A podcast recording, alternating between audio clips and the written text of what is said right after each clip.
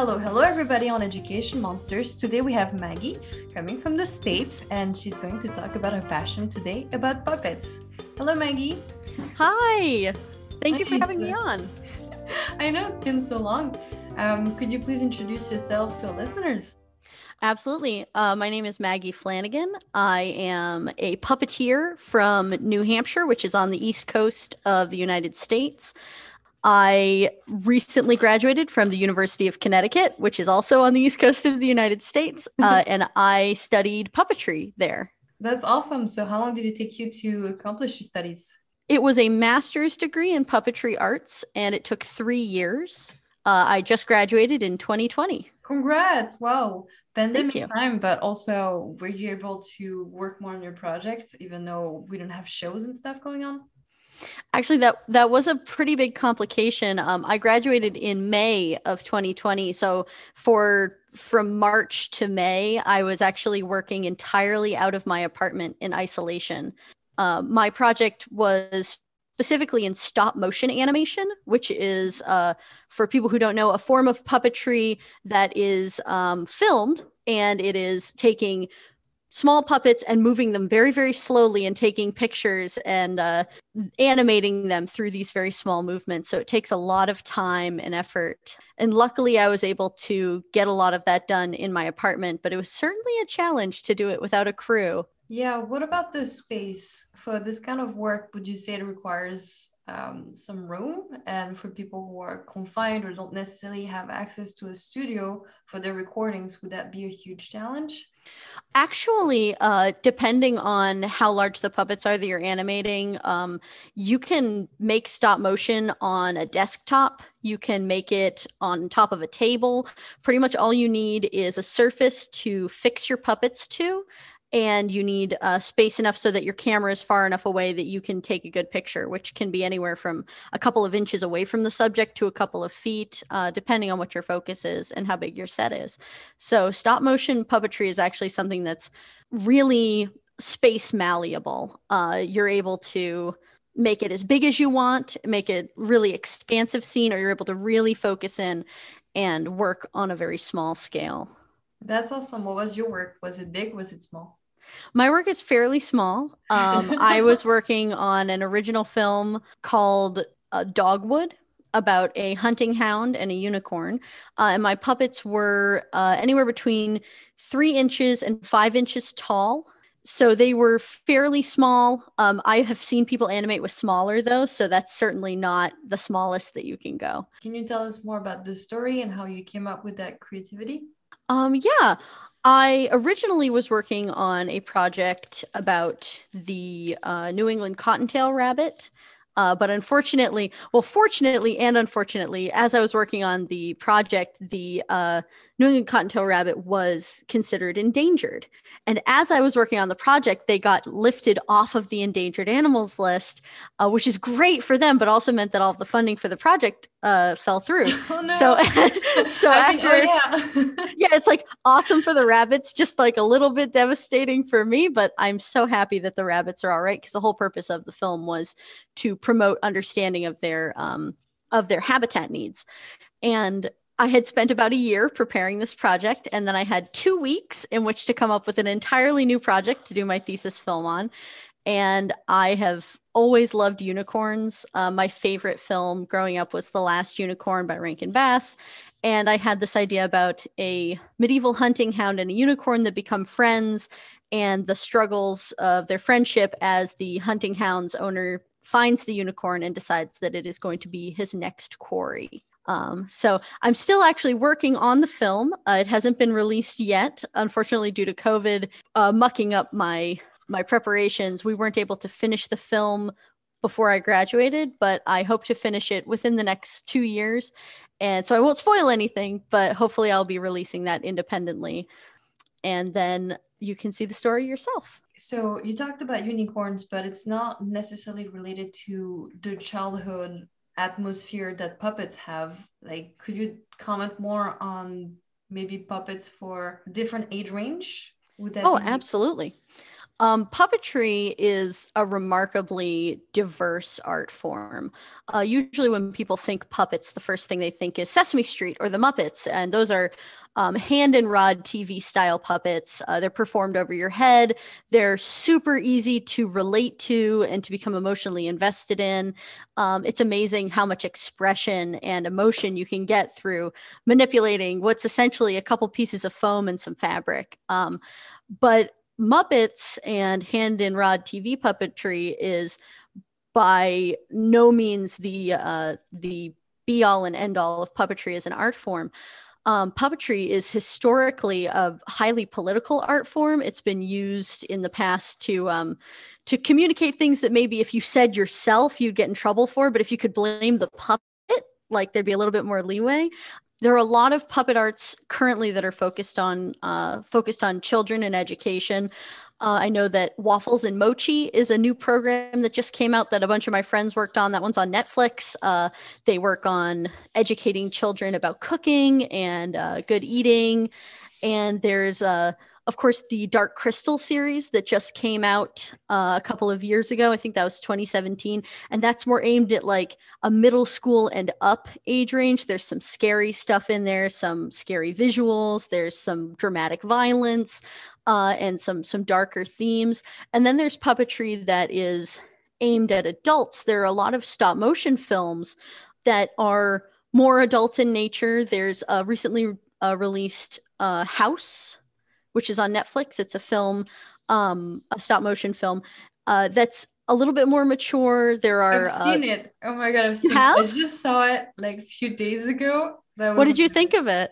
I thought it was really amazing because it would not be my first choice, but honestly, I just got a new TV and I, I'm literally trying to navigate how to use Netflix, and it was just like one of the first suggestions. I'm like, let me just not touch the remote, but I'm just gonna try this movie. It looks interesting, and it was surprisingly good. I liked it for the artistic, yeah, but I'm not sure I understood. It's not the usual film you would go to the movies for.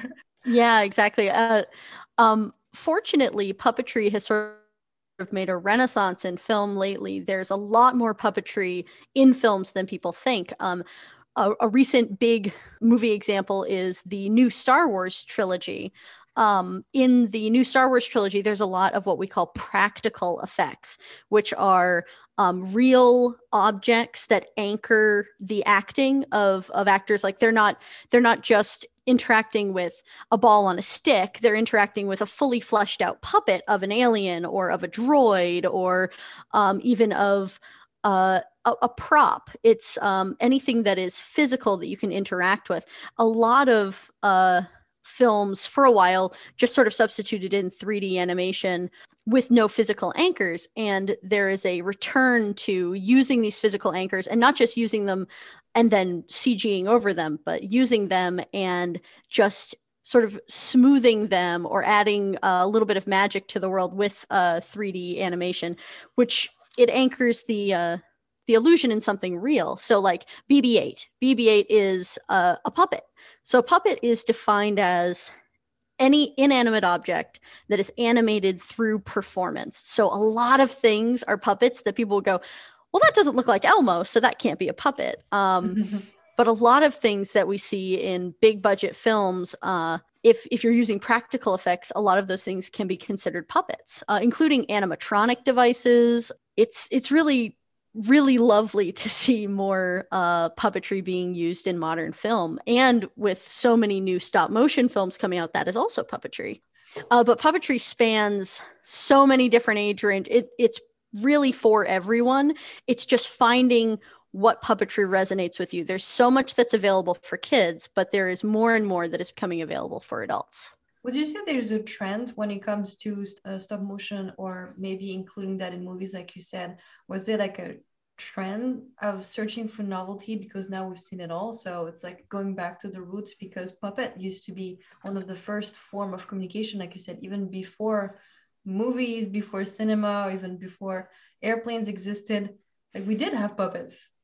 I think you're right that there is sort of a return to form where where we had this long span of time where it's like, yeah, we're we're really making huge advances in 3D animation, and we've tried it all, and we've we've gotten to such incredible realism that we're turning around and going, okay, well, we can do this in 3D, we can animate this.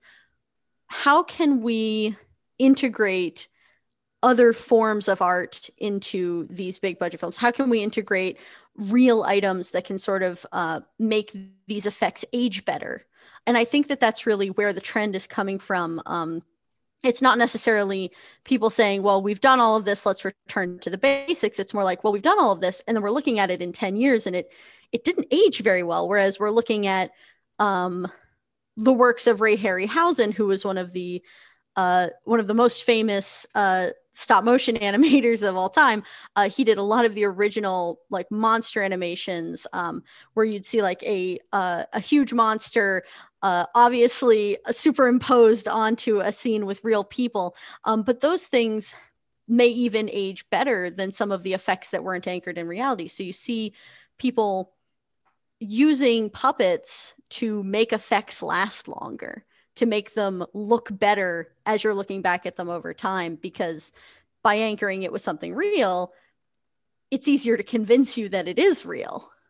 Oh i see. But do you mean like if people from 50 years from now let's say our kids or grandkids will look at our film they would be like hmm wasn't so lame just like when we made fun of the star wars yeah. in the 70s yeah, yeah. When we're like, hmm, that's obviously fake, but it's like, um, like, or like when we're looking at 3D animation uh, from 10 years ago, and we're we thought it was so cutting edge then, and now that we're looking at it, we're like, wow, that didn't age too well. But we look back at um at some things that had practical effects, and we're like, oh, this actually aged pretty well given how old it is because there was something real in the film. But I also think that there has been a real trend towards stop motion in the past 10 years. Um, there have been a lot of stop motion films that have been released that, while they may not have been like huge box office hits, have definitely been enjoyed by a lot of people. Um, and I personally, of course, I'm biased. I work in stop motion. Um, I would love to see that trend continue because uh, I personally enjoy the art form very much. And I think that it's a really unique way to tell unique stories. And as a kid, was that your favorite type of movie? Actually, uh, my favorite kinds of movies have always been animated films. Um, I I really love cartoons, and I really loved. Uh, I think that my first true love for stop motion was a lot of people will say that their favorite is Coraline. Uh, that's a huge one for a lot of people. But my first favorite stop motion feature uh, was actually Corpse Bride uh the Tim Burton film. Oh. Uh, and I know that that's not like a super old one, but that was definitely one of the first ones where I went, "Oh, I really really love watching how these real objects that physically exist move in this space." Um but I've always really loved cartoons. Um and I think that one of the reasons for for my love of animation is that you can do so many things in animation and with puppets that are hard or impossible to do in physical reality or that would require assistance in physical reality. There's this question that they that they trained us to ask in uh, in grad school which is why puppets? If you're ever doing something on film or on stage and you want to use a puppet you have to ask yourself why does this scene benefit from having a puppet in it? And oftentimes the answer will be because i can't get an actor to physically do this thing or i can't communicate what I'm trying to communicate with a human actor as effectively as I can with a puppet. Like doing anything with animals or small children, things that are difficult to direct, you can put puppets in their place. Uh, like if you've ever heard of the Broadway show War Horse, it's entirely about a World War One horse, a horse that was in the army in World War One, and the struggles that it went through and that its owner went through to find each other uh, during World War One. And you can imagine it would be pretty difficult to direct a horse on stage. but if you put a puppet in its place, you're able to convince the audience that this is a living creature. They have, uh, of course, they have to suspend their disbelief, but with stage, it's a lot easier than on film. But you're able to direct an animal that you otherwise would have a very difficult time directing. Um, so answering the question why puppets, sometimes it's just because I want to do puppets, but a lot of the times it's because there are limitations in the performance that I can either lift or make easier to overcome through the use of these performing objects. But could the answer of that question be money? Just simply because the guy does not have the resources to have like a hologram or have visual effects. So Absolutely. Um, although you might be surprised, uh, it is not always cheaper to use puppets uh, just because the design and construction and performance of the puppets, that's all its own art form. And you have to, uh, if you want to do it well, you would want to employ people who know how to build puppets, know how to design them, and know how to perform them. Um, so you'd want to be working with puppet builders and puppeteers. Uh, but if you are working on a low budget film and you want to put a monster in the woods and you want to just cover someone with foam and fur like yeah that's absolutely a way to uh, make sure that you don't have to spend a lot of money on uh, special effects uh, but it's not always cheaper to use puppets um, but it certainly is a lot of fun yeah because for that broadway show with the horse they could also put two people together as in like it reminds me of uh, you know the dragons for chinese new year? Because yes yes absolutely. So one's doing like the front one's doing the back. Yeah um and actually we did um we did a very limited amount of study on on those performances but those uh also fall under the very broad umbrella of puppetry because they are animating this costume that isn't alive mascot costumes are also considered uh, performing objects. There's um, rod puppetry, uh, string puppetry like marionettes. Uh, there are masks, which a lot of people forget about or, or don't think to include in puppets. There are shadow puppets. Rod, string, mask, shadow, and hand puppets like the punch and judy puppets or also they're the traditional chinese puppets that i saw like incredible fighting puppets where you have one performer who has two puppets one on each hand and they're able to perform these absolutely wonderful acrobatic fight scenes um, but you have these five classical forms of puppetry, which includes mask puppetry, uh, which then would translate over into you have your mascot costumes, masks, large masks. That's technically a form of mask puppet performance. So you have all of these various things that fall under the broad uh, umbrella of what what is puppetry. And it's it's surprising to see how many different things can fall in there and what you can do with them if you are determined to use puppets in your in your performance or in your education or in your film. Uh, did your school impose you to go through all these styles of puppetry or did you or were you able to see from the beginning this is what i want to specialize in i'm not losing my time i don't want to explore the other forms? We definitely were encouraged to explore each avenue of puppetry because to find out what we wanted to do it was good practice to try everything. Even if you didn't want to end up doing it professionally even if you didn't want to um, really pursue it uh, so we spent some time learning how to construct and perform marionettes. We did a lot of rod puppetry. We studied uh, shadow puppetry.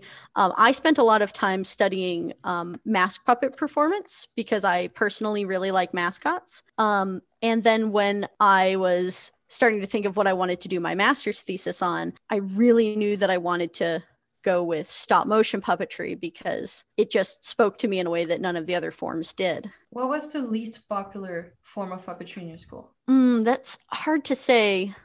The program was fairly small, and we had people in the program who were interested in every single form. Um, but I have to say, we probably had the least people pursuing marionettes as their final project or as their uh, as their focus after graduation. And I think that that might just be because there is not as large of a calling for marionettes today as there as there has been in the past. And I, I, say that but then there are these famous marionettists who like the um the beginning of being john malkovich the movie there's this incredible scene with uh with a marionette in it. So there's a marionette in popular media.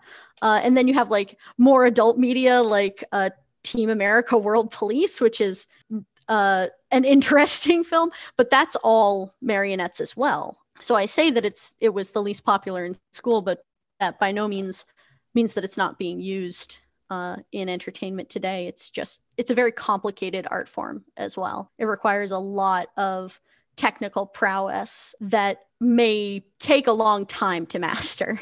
Mm-hmm. When you said your program was small, was that kept on purpose by the school so you guys could get more attention by teachers? Like it was in a sense selective, or was it the lack of demand? Um, the program had limited professors. Uh, we only had two when I started. Uh, this is Professor Bart Roccoberton, and um, he's the head of the program. And then we had uh, Professor John Bell, Dr. John Bell, who ran the Ballard Institute and Museum of Puppetry, which is on uh, the University of Connecticut's campus. It's an incredible institution. If anyone's in Connecticut, I highly recommend visiting it. I worked there, so I'm totally biased we only had two professors. A, if you get us a discount. oh, it it is it is by donation. um, so that's about as discounted as you can get. There were only two professors, uh, so the class sizes necessarily had to be limited, and also they wanted us to be able to work in groups that were manageable, and they wanted us to be able to get individual attention. But there is also a lack of awareness about programs like the program at UConn. Uh, the program at the University of Connecticut is very unique in that it's the only uh, graduate degree awarding program in the United States in puppetry arts. Uh, but there are other schools that offer undergraduate degrees, including uh, the University of West Virginia. There's not a lot of awareness about these programs. Kids don't graduate from high school knowing, well, I could major in puppetry. Most of the undergraduate students that we had in our program at UConn came in to study theater or came in to study something entirely unrelated and then found out there was a puppetry program at UConn and said, Oh, I really want to check this out. That sounds really cool. And then we would sort of rope them in by being like, Yeah, it is really cool. And also, all of us are really cool. And you get to create these wonderful characters and express yourself creatively through this awesome medium. I would really love to see the, to see more um, awareness of these programs and also to see more modernization in these programs so that they are attracting students who want to do the puppetry work that is happening in entertainment today. So the schools you looked at were mostly in the States, but did you also look in, on the international scene if they were more popular? I did. Uh, I tried to apply to DAMU in Prague for my graduate program. Uh, they have an incredible puppetry arts program there, mostly focused on marionettes. However, as I was applying, the language requirements changed, uh, and I am not exactly fluent in Czech. I was learning at the time, but they required a fluency exam that I wasn't able to pass at the time. Um, unfortunately, I don't know a lot about other international puppetry programs. I myself only found out about the University of Connecticut program after I had graduated from my under- undergraduate studies in music. So I I wasn't on the track to being a puppeteer at all. I accidentally found out about the program and found out that a lot of my interests lined up with it and said, "Okay, this is what I'm doing." How did you find out? I found out I started working, uh, like I said, I have a big interest in mascot costumes. I started working for a company in Wisconsin making mascot costumes. And me and one of the other, my other coworkers started talking about things we like to make. And I said, wow, I'd, you know, I'd really like to learn how to make puppets. And she said, oh, I'd really like to learn how to make puppets too. I heard about this program. And so I started looking into it. And when I left that job in Wisconsin, I applied for a graduate program there and I was accepted. And had to make the decision like okay this is this is what we're going to be doing now. You really like making weird things. I started out as a costumer mostly working in theater and opera and then i moved to mascot costumes so you're starting to add the foam and fur.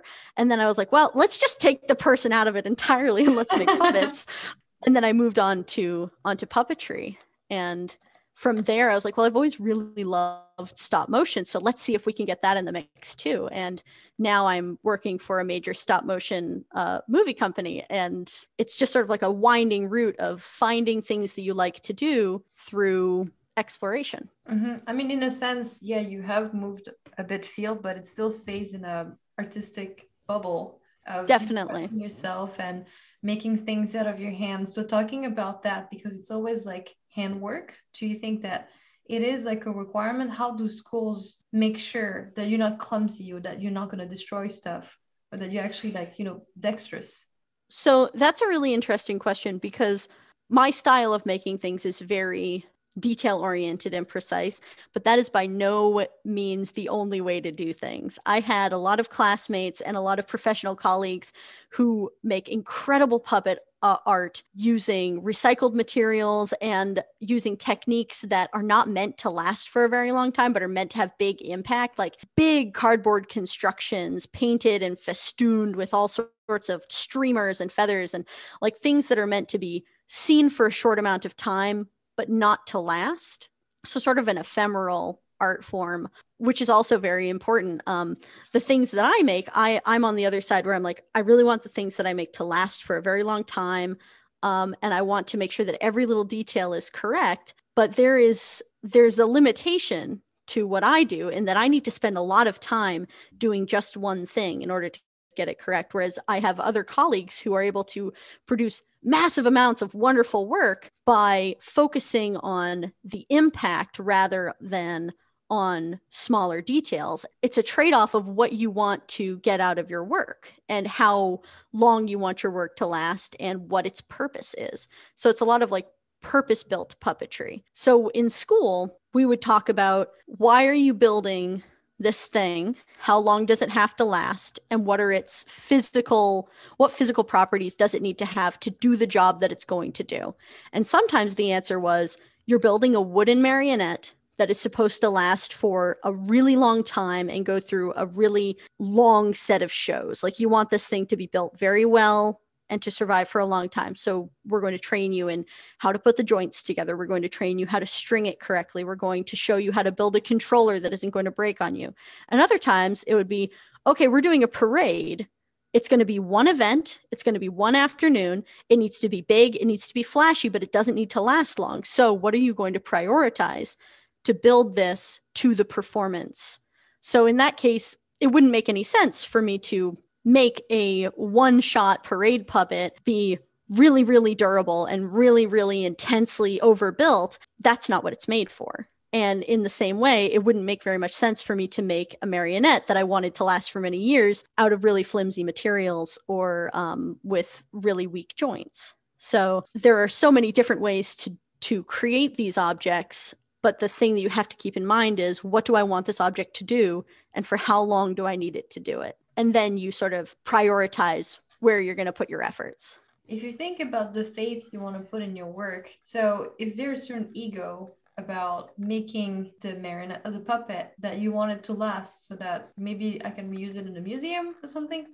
I mean, I'm sure that there are puppeteers out there and artists out there for whom like that's a goal that it's like i want my work to last forever. I want i want people to see it in museums and days to come but i kind of feel like because you could also sell it. Like i'm imagining like some artists oh, yeah. when they make stuff it's also for the purpose of making money out of it. So once you make the movie if it's a big hit which i'm sure a lot of people would hope for that they don't create something shitty and oh that's that's entirely true when you think about it that way it's uh there's a big difference between making something for a one day parade and making something for a film franchise. Like in my current work we are really incredibly detail oriented because the things that we're making not only demand a lot of high stress they have a lot of high stress performance requirements because of the kind of animation that we're doing but we also want them to last for a very long time because we have a large archive of puppets that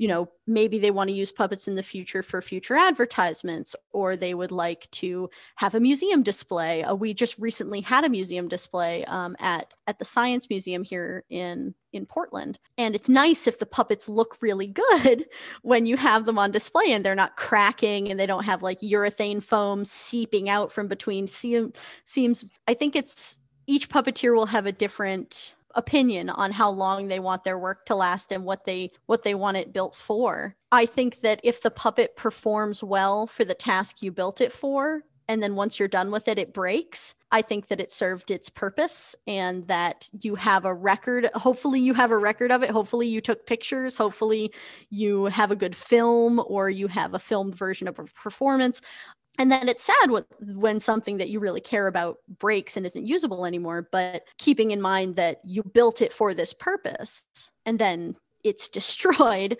uh, that as long as it did its job, I think that you can be happy with the work that you did. That said, I personally, outside of my professional work, well, it's still professional work, but I build puppets for other people. Uh, and I want those puppets to last as long as humanly possible because the people who are getting puppets from me, not only are they spending a fair amount of money to get these custom made characters of their own, I want them to be able to do whatever they want with them, to be able to perform with them for a really long time and have them looking good for many years to come. Because not only do I want my clients to be happy, I want the work to reflect well on my skills. So I don't want a puppet of mine that I made three years ago out in the world looking really ratty or broken down because I didn't build it very well.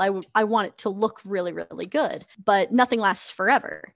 So talking to clients as well about like hey yeah this puppet is going to be very precious to you but in about 2 or 3 years these materials start to degrade or you may want to consider sending it in to me to have it refurbished because maybe if you're bringing it out in the sun a lot the dyes in the fabric will start to fade so in the case of making things commercially for other people or making things uh, that you're going to sell certainly longevity is is something that you want to think about but when i'm making something for myself oh, I wish that this was a visual format because I actually have a puppet uh, right next to me that I made in school that was only supposed to last for three weeks, and it's now five years old.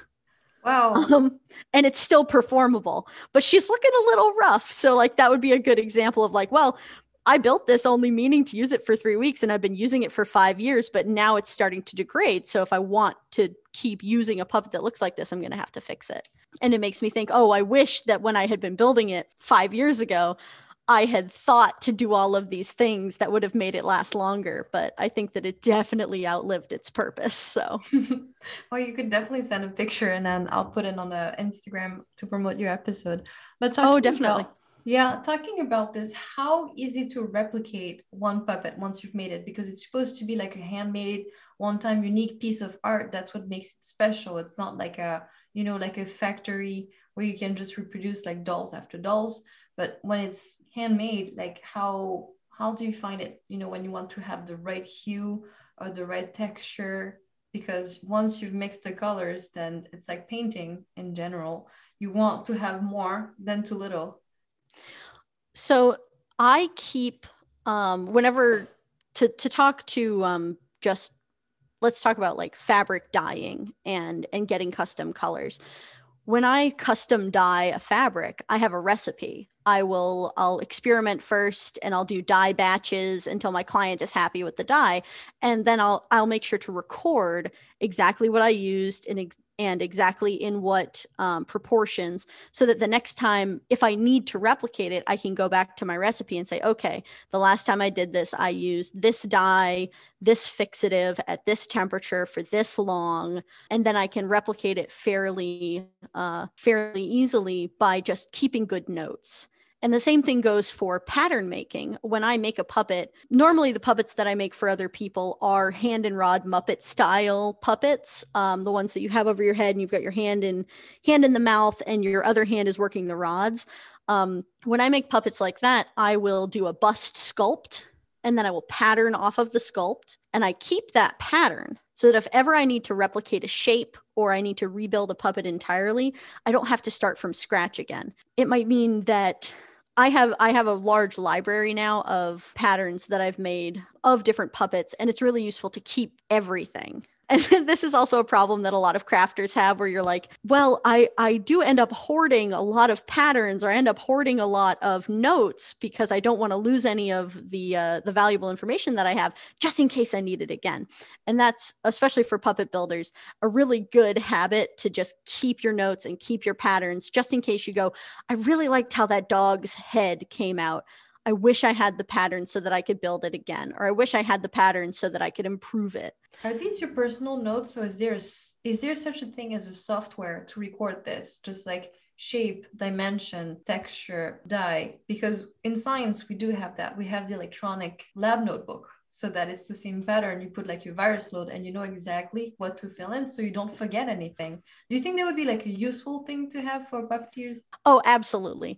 Some of my notes are digitized, but a lot of my notes are in notebooks. But a lot of that is because I have physical in fabric, we call it swatching. I have small pieces of fabric pasted into these notebooks so that I can say this this recipe is this color and i have a physical representation there um, but i think that digitizing um, recipes digitizing patterns. There are definitely puppet makers out there who have who use digital softwares to um, unfold 3d sculpts or they use 3d printing and then they make molds. I have uh, done some 3d printing and mold making. Um, my current job is actually as a mold maker and caster uh, so we use a lot of 3D printing at work. Um, but a lot of uh, a lot of this note taking is digitized for for many many makers. I tend to be a little bit um, analog myself, but I have been encouraged in the past to use more spreadsheets and to use more uh, more digital note keeping methods just in case uh, anything were to happen to my physical studio. That way, I wouldn't lose all of my notes. So, all of you crafters out there or potential crafters, do do digitize your notes um, mm-hmm. just in case. So earlier you were talking about 3D printing. Do you think that could be a, a threat to your job? Because machines could do a lot more work and maybe more precise and maybe for cheaper than someone who does it by hand all night. This is a really interesting question. There are a lot of really great applications for 3D printing in puppet making specifically. Uh, but I don't think that that will ever replace the need for skilled craftspeople because when you when you print in 3D, especially right now, it, it all depends on what you're printing in and what you need the thing to do. Um, so say I model a 3D sculpt of a dog's head. Just gonna use the dog as an example. I'm still required to model the dog's head. So you still have the artist's input in the 3D modeling. And then I print it. Um, and I'm using a home. I don't have a 3D printer at home, but uh, let's say I'm using a 3D printer that uses uh, PLA, which is a, a thermoplastic, and it prints out and it's got all of these ridges on it. So then, if I'm going to make a mold of that, I need to then process the 3D print, sand down the ridges, maybe use acetone to smooth it out. And then I need to set it up for molding, make the mold, and then demold it and then cast in it. Uh, because usually if depending on what you're printing in usually you're going to want to make replicas because very often um, home 3d printers uh, will print in materials that are either brittle or they warp under heat because they are printed through heating. Uh, so if you made a puppet head out of pla and then you left it in a hot car you don't want your plastic in the head to be deforming so you'd want to make it out of a sturdier or more heat resistant material or even just a lighter material. Um, so i don't think i think that 3d printing is is an incredible asset to artists. I don't think that artists should ever be afraid of integrating new technologies into their work. I think that it's kind of like a boogeyman for artists saying like oh well if there's 3d printers why will we need sculptors well, you'll need sculptors because who's going to be making the models to 3D print? And also, why wouldn't you want to integrate this amazing new technology into what you're doing? It can make it so much it, I can say it can make it so much easier and faster to prototype things, but at the same time, 3D printers take a lot of maintenance and they take a lot of time to print and they don't always print correctly. So you need to also factor in the time to learn how to use it and be patient with it because you kind of have to baby some of the home machines. But as this technology gets better and better, it's just going to be an incredible asset for artistic communities. And it already has been. I know a lot of puppeteers who will 3D print their eye mechanisms. They'll 3D print like the top half of a skull, they'll 3D print claws or teeth or noses. And I don't think that it takes anything away from the artistic process. I think that it just adds to it. And I really advocate for artists to make friends with engineers, make friends with uh, with software engineers as well. Make friends who can teach you how, or go to a makerspace or take a course on how to use these technologies and integrate them into your art form because it's only going to make you a better, more versatile artist. Um, I don't think that these things are threats at all. I think that they're new tools and it's really exciting. Mm-hmm. That's that's very good mindset actually. I like how instead of being in competition, we're just like working together to make something so much better. But was that part of your curriculum in school? Like, did it teach you how to use a machine? Uh, part of it, yeah. We um we actually had a liaison on campus uh, who was working in one of the maker spaces. Uh, it was in the basement of one of the dorms, and we would go over and we would get to use the laser cutter. We would get to use the 3D printers. Um, I really want to see more integration. I think that um, there are a lot of technologies that are being used in the industry today that we could learn more about in these educational settings and it could be better integrated and uh, also it would be a lot nicer if we were able to include this, the STEM students as well and be able to say, like, hey, you know how to use these technologies, but you guys can also be very creative and very innovative people. Why don't we show you what we do?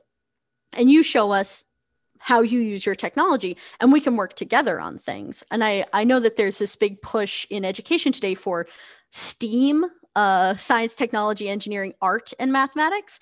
Um, and i think the acronym is pretty cool but i also i would love to see that developed and pushed further so that artists and scientists and engineers uh, and mathematicians are able to work together to create um, like scientific visualizations and um, like let's say you have a biologist who's working on a project and wants to visualize like hey how do birds see light? Why don't we do a puppet show about it? Or hey why why don't we do a stop motion thing about this uh, about this scientific concept so that i can communicate it more easily to people who aren't either scientifically literate or don't have the language skills yet to understand my research paper, like translating a complicated concept for kids or translating it for people who don't have a science education. And I think that that's a really unique intersection where puppeteers and craftspeople and scientists and engineers can work together. Um, and I, I know that, that that is a huge push right now in education, and I'm all for it and I'm really excited about it and I want to see it go further. But in terms of my education, um, we were just sort of starting to do that integration with our program.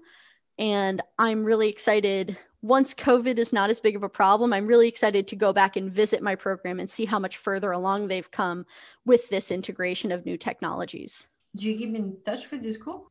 Um, I do. I've kept them up to date on what I'm doing in my career, and I reach out uh, to see if there are students currently who are interested in doing the kind of work that I do so that I can either give them advice or try to hook them up with people who uh, who I know who might be able to give them better advice than I can.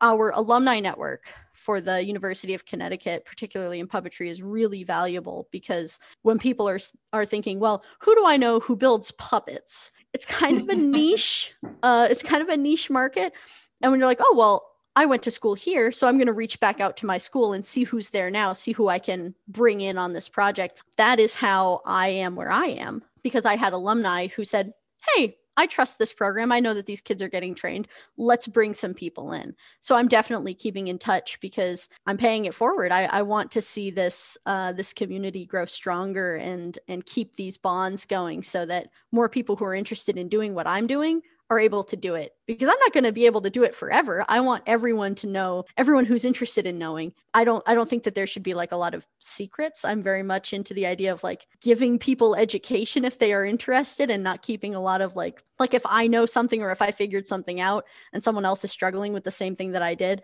I'd be much more interested in helping them learn how to do it because eventually I might need a hand with the thing that I'm doing. And if I'm like, oh, I know how to do this and I know so and so knows how to do this, I'll pull them in. It's a lot easier to build a community that way rather than keeping a lot of secrets. Mm-hmm. Yeah. And talking about promotions, like we're just, I was just wondering what are some communities that we can find on social media?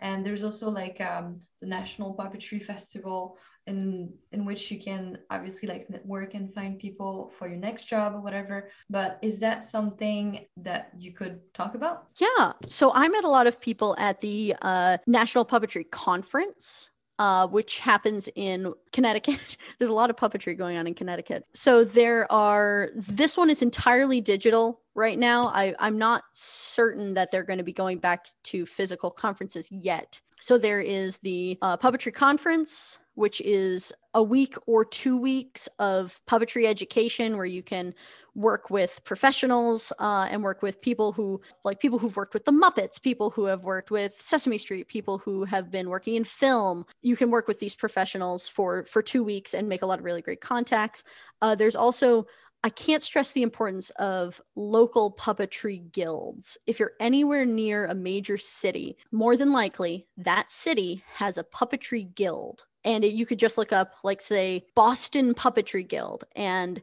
I'm part of the, or I was part before I moved, of the Boston Area Guild of Puppetry. And you can say, okay, I found this local group. I'm going to email whoever is is involved, and then you can learn about all of their local performances and local educational events. And guilds are a really great way to get involved on a local level that doesn't feel really overwhelming because I know that for a lot of people who just want to dip their toes in, maybe going to a national conference might be a lot, or going to a national convention might be a lot, but going to a puppet show in a city near you might be a lot more accessible. And also meeting people who are in your area who are interested in this art form, it might make becoming involved a lot more uh, a lot more accessible as well because you don't have to travel a really long way. I made some really great friends in the boston area guild of puppetry uh, and i can't thank them enough for getting me involved in the art form. So i highly encourage people who are interested in puppetry like you don't have to want to be a professional. You can just enjoy shows. You don't have to perform. You can perform if you want to. Get involved with your local puppetry guild. Look them up hopefully there's one in a city near you but look them up and just send them an email i can guarantee that you're going to find a really great group of people by doing that can you tell me where it is in Boston? I used to live there. Never. oh it. gosh. So, uh, the Puppet Showplace Theater in Boston, uh, that is where we would meet. And that's actually where we had all of our puppet slams.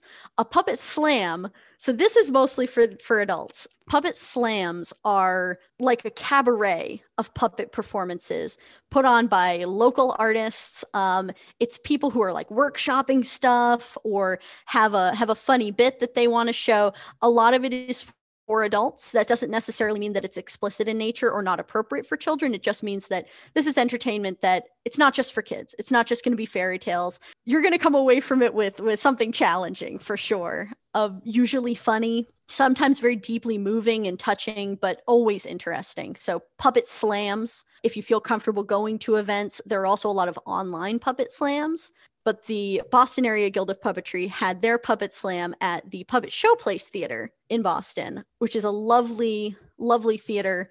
Uh, it's right, I can't remember which line it's off of at the at the moment. I didn't live in Boston. I lived in New Hampshire, but it was like our most local uh, guild was in Boston. But that's an excellent theater. Uh, if you're near Boston, please check them out. They're wonderful. They do a lot of children's programming, but they also do adult programming. Mm-hmm. Is is it affordable? Oh, definitely. Um, a lot of the shows, some of the shows are by donation. A lot of Puppet Slam tickets are between five and twenty-five dollars. I can't. I haven't gone to a lot of the children's shows just because I was mostly involved in in Puppet Slams or involved in the stuff that they did with UConn. But I don't think that I ever paid over over twenty-five dollars to attend a show. It's it's very accessible, uh, and you definitely when, you're paying for a puppet show, you are definitely paying directly into the pocket of an artist. It is highly worth it to support local local puppeteers and local artists doing unique and fun work. It's not like trying to go to a concert or buying a, a, ticket for a big show. It's usually on the lower end of, of ticket sales. That's really cool. Thank you for the information. Also, no problem. do you think that uh, with the US elections, the art scene has changed, like depending on whether we have more Republicans or Democrats? Um, in terms of funding, in terms of awareness, in terms of what people are interested in? I have to say, after the 2016 election, um, a lot more of the puppetry that I started going to grad school for puppetry in 2017. So we were in it then. um, a lot. oh boy. Um, a lot of the puppeteers that I know um, and that that I'm friends with are very on the left side of the spectrum. There's a lot of awareness of social issues. Artists in general don't tend to be incredibly rich people. Uh, so a lot of us were pretty acutely aware of people struggling um, or were people struggling ourselves. UConn itself hosted a lot of artists with more liberal viewpoints, um, which I really appreciated as someone who holds more of those views myself. That isn't to say that there aren't puppeteers on both sides of the aisle. There are certainly puppeteers who are using using their art form to promote their their ideas on the right as well. There's a lot of um there's also a lot of religious puppetry in the united states. There's a lot of not something that i participated in myself but there is a lot of not gospel puppetry but uh, a lot of church puppetry. A lot of kids get introduced to puppetry early in church. And churches of course are all across the spectrum there are there are a lot of churches that embrace a lot of liberal uh, liberal feelings and a lot of conservative feelings. They're just saying that there's church puppetry doesn't mean that it's one one side of the aisle or the other. Puppetry has always been political and will always be political just like any art form it's not the art form itself it's who's using it to express what so there are always going to be artists in every art form who use their art to express their political beliefs and to express what they are experiencing in the world.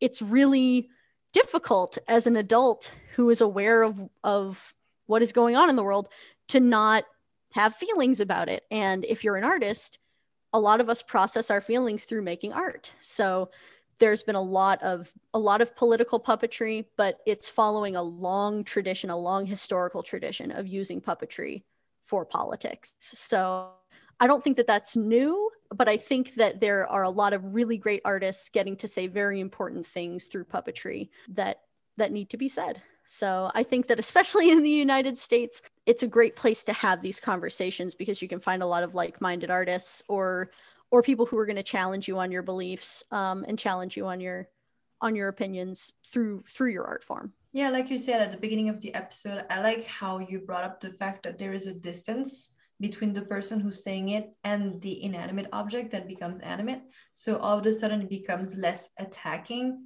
because people tend to take stuff pretty personal.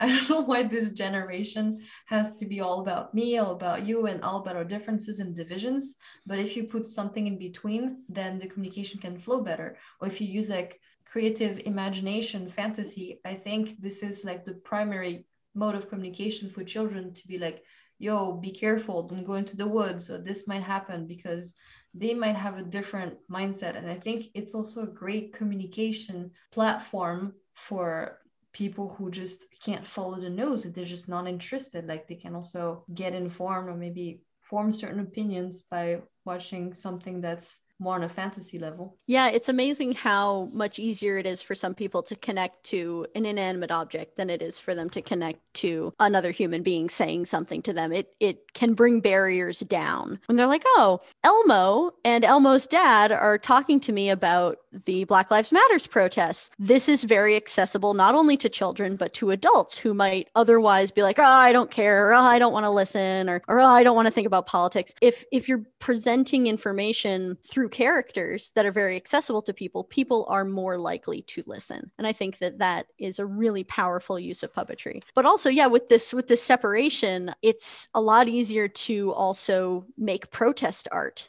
if you are using this proxy for yourself.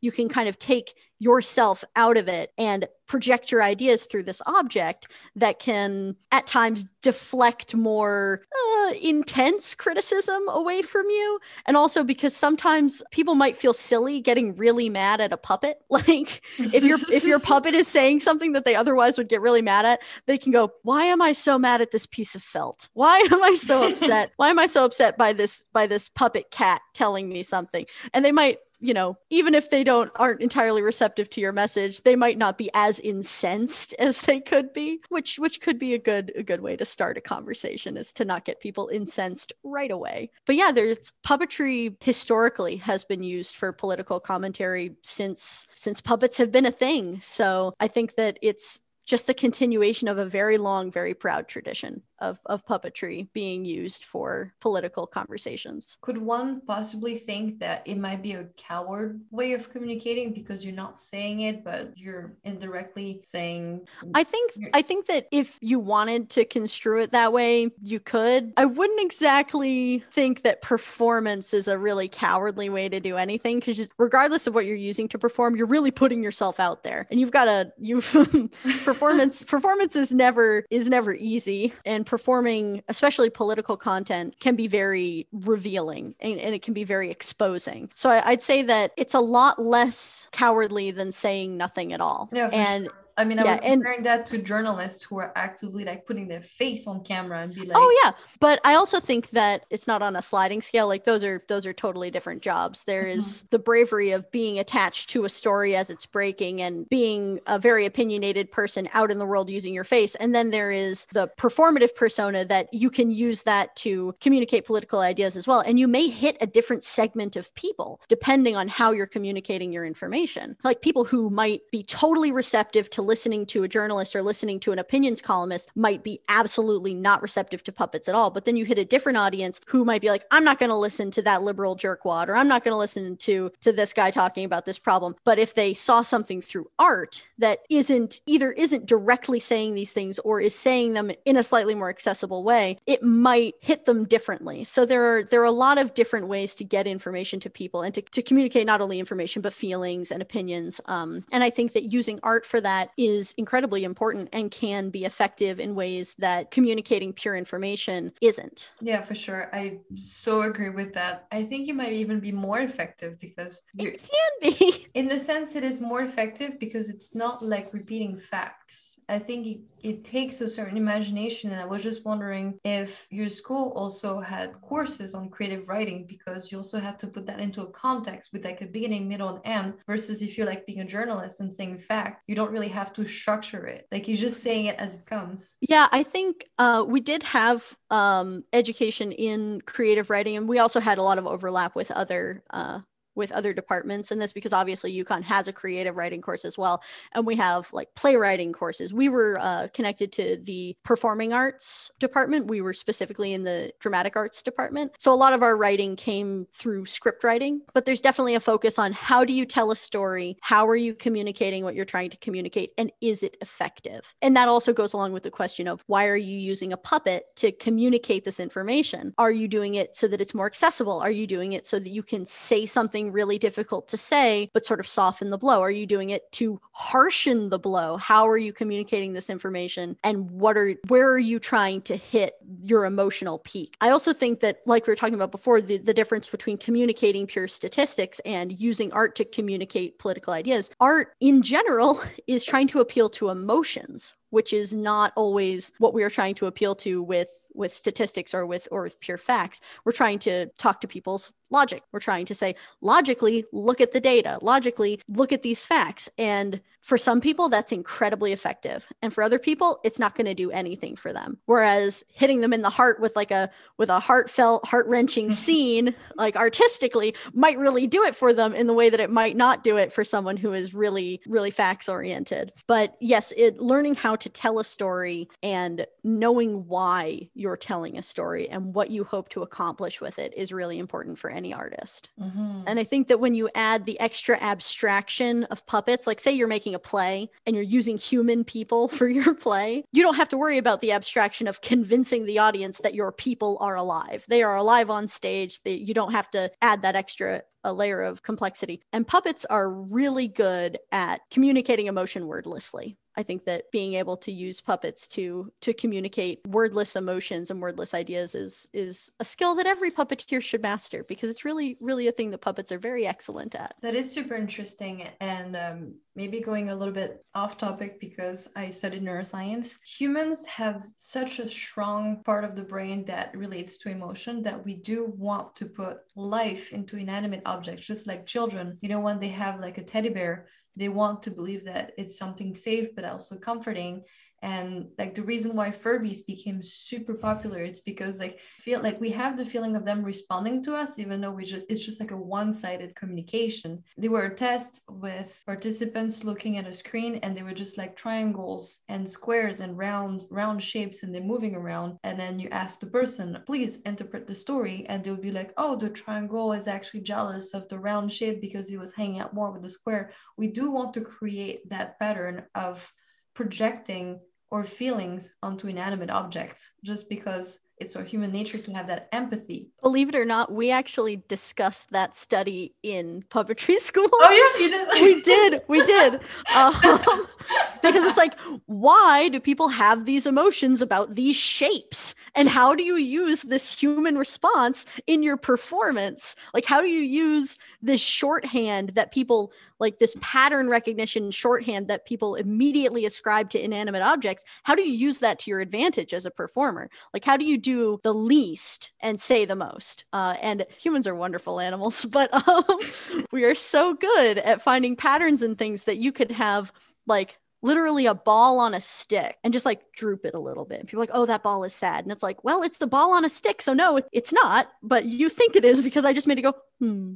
Like I just I just tilted its head like a human would tilt their head if they were sad or disappointed. In that case, it makes our job really easy. But it also means understanding what humans interpret emotions to look like if it's to if it's coming from an inanimate object. But I, I think it's interesting that that we looked at that specifically in puppet school to say these shapes are not alive. They are not animate. They are just shapes moving around on a screen. Why do we ascribe emotions to them? Why do we feel this way about these shapes yeah there's also an interesting thing that i've learned. I've watched a documentary about puppets a few years ago back in france and there was this school uh, trying to teach people how to make them feel alive and everything relates to movement. And even when they were educating people who lost vision like how to train the vision it has a lot to do with movement. Like the more you see them move the more it activates the brain to think it's alive and that wait you should be aware of this because we used to not use all our brain energy into inanimate object because it means it's safe. But if like something's moving you either have to pay attention on to whether it's eating you or maybe it's safe. Definitely. There's something that we talk about as puppeteers. It's giving something breath. It doesn't always have to mean like and, I, and i'm using my arm immediately because no, no one's going to be able to see my arm.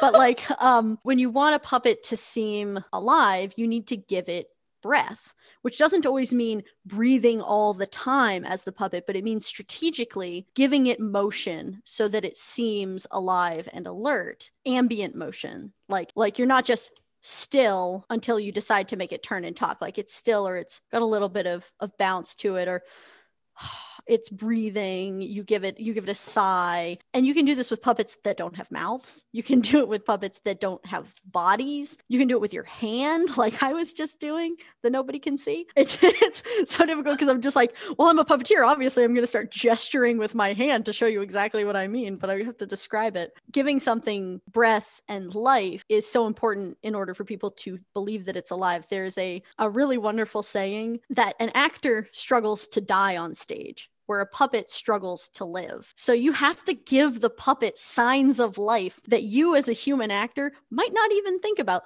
Like, yeah, you're probably going to like move your head a little bit in a scene where you're not talking because you're listening to another actor, or you're going to like move your arm or sway your hips or tap your foot. You're going to do something that indicates life because standing stock still indicates something else. Like as an actor, if I'm standing entirely still, people are going to think, are we in a time freeze? Are these two people in the front of the stage the only people to like is everybody else not conscious for this?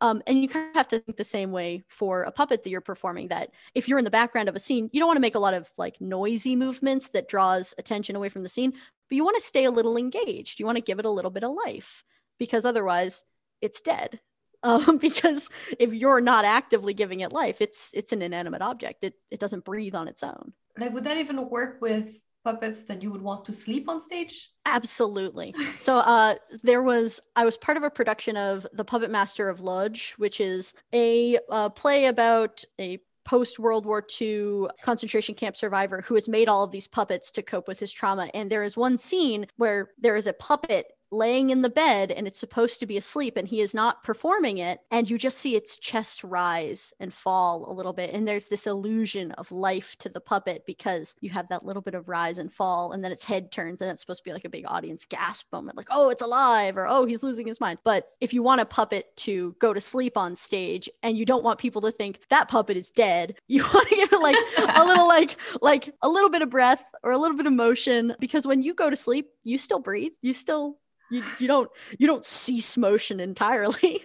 Um, it, it also depends on like what the focus of your scene is because if the focus of the scene is this puppet is falling asleep you don't just want to like put it in the bed and take your hand out of it and then it's like dead on stage. You continue acting it just as you would if you were a human performing, unless you wanted it to look like it was dead, in which case, take your hand out of it. And that thing is dead as a doornail. It is very, very easy to make a puppet die on stage. You that just stop. me of the scenes, you know, like when the marionette police officer just like hit with the stick like the thief and then there's like a bunch of like fake blood but it's like that blood that looked like fabric and it's like mm. what the hell yeah streamers coming out dramatic streamer death. Oh gosh there was uh i'm trying to think of what production it was but i remember seeing a production where uh the puppet is the puppet was a dog and the dog dies on stage and the dog is just dropped on the stage. And there's a moment because you've bought in so thoroughly to the illusion that the dog is alive, you have been convinced through the performance that the dog is alive. There's a moment where you're just like, oh no, oh no, this is thoroughly dead in a way that you definitely couldn't get a real dog to do. But it's it's very, very effective if you've performed the puppet well. Killing it on stage can be an incredibly effective uh, dramatic move. of course, you don't just want to kill a puppet on stage because it's a good shock factor. You want to have like a reason for it, but something that is not animate on stage after you have seen it animated, after you've bought into its life, the entire performance can be incredibly effective. Okay. I have a very last question for you for mm-hmm. this episode. Talking about communicating in different ways to convey certain ideas might sometimes be difficult for people who are diagnosed with autism, Asperger's, and all this.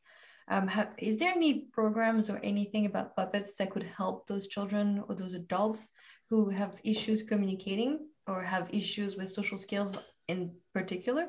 I personally have not worked with programs that do this, but I know that um, puppetry is actually particularly effective for communicating and working with with children and and adults who are autistic.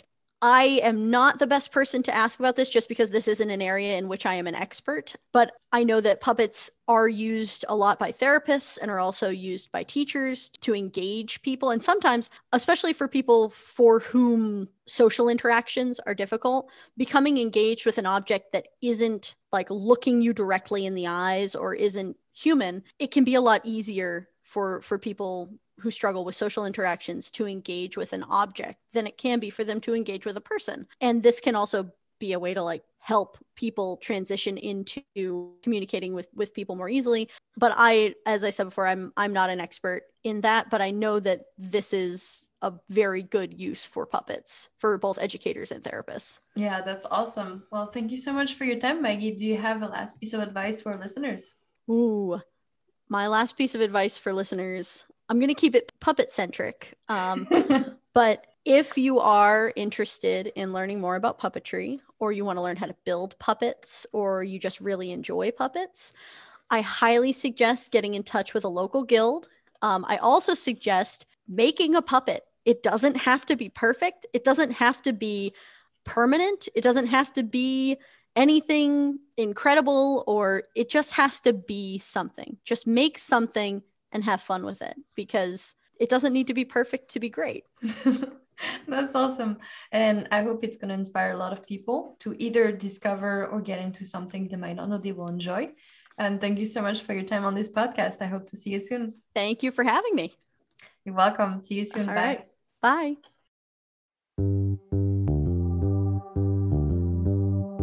Thank you so much for listening to this episode of Education Monsters. I hope you liked it. If you'd like to take a French lesson with me, don't hesitate to go on the Education Monsters website to book a class. I'll be super happy to get to know you and we can practice languages together. Don't forget to subscribe to the website and you'll get a notification when a new blog article comes out. Last but not least, please, please, please consider making a donation to my Patreon account. This education project means so much to me, and I'll greatly appreciate it if I can have your support. Thanks again, and I'll see you for the next episode on Thursday.